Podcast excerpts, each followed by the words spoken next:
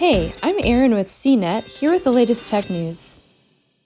The word ambitious has been floating around NASA's Artemis program, which has been aiming to return astronauts to the moon in 2024. But a NASA report released this month suggests that 2024 might be a little bit too ambitious.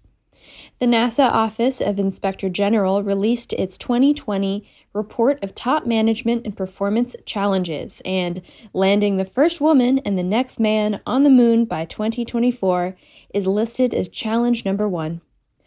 The office is tasked with oversight duties for NASA programs and operations.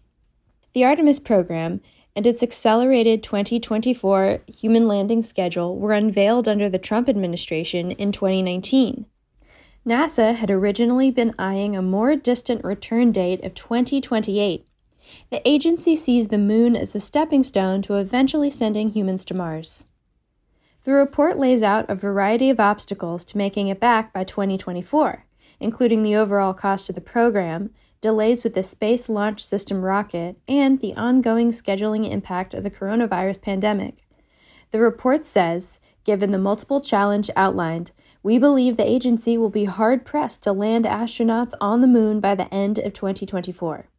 With lingering funding questions and the coming new administration of President elect Joe Biden, NASA's moon timeline is looking increasingly uncertain.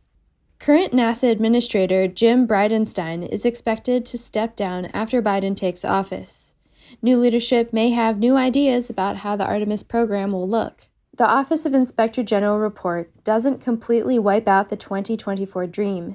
It says, at very least, achieving any date close to this ambitious goal and reaching Mars in the 2030s will require strong, consistent, sustained leadership from the President, Congress, and NASA, as well as stable and timely funding.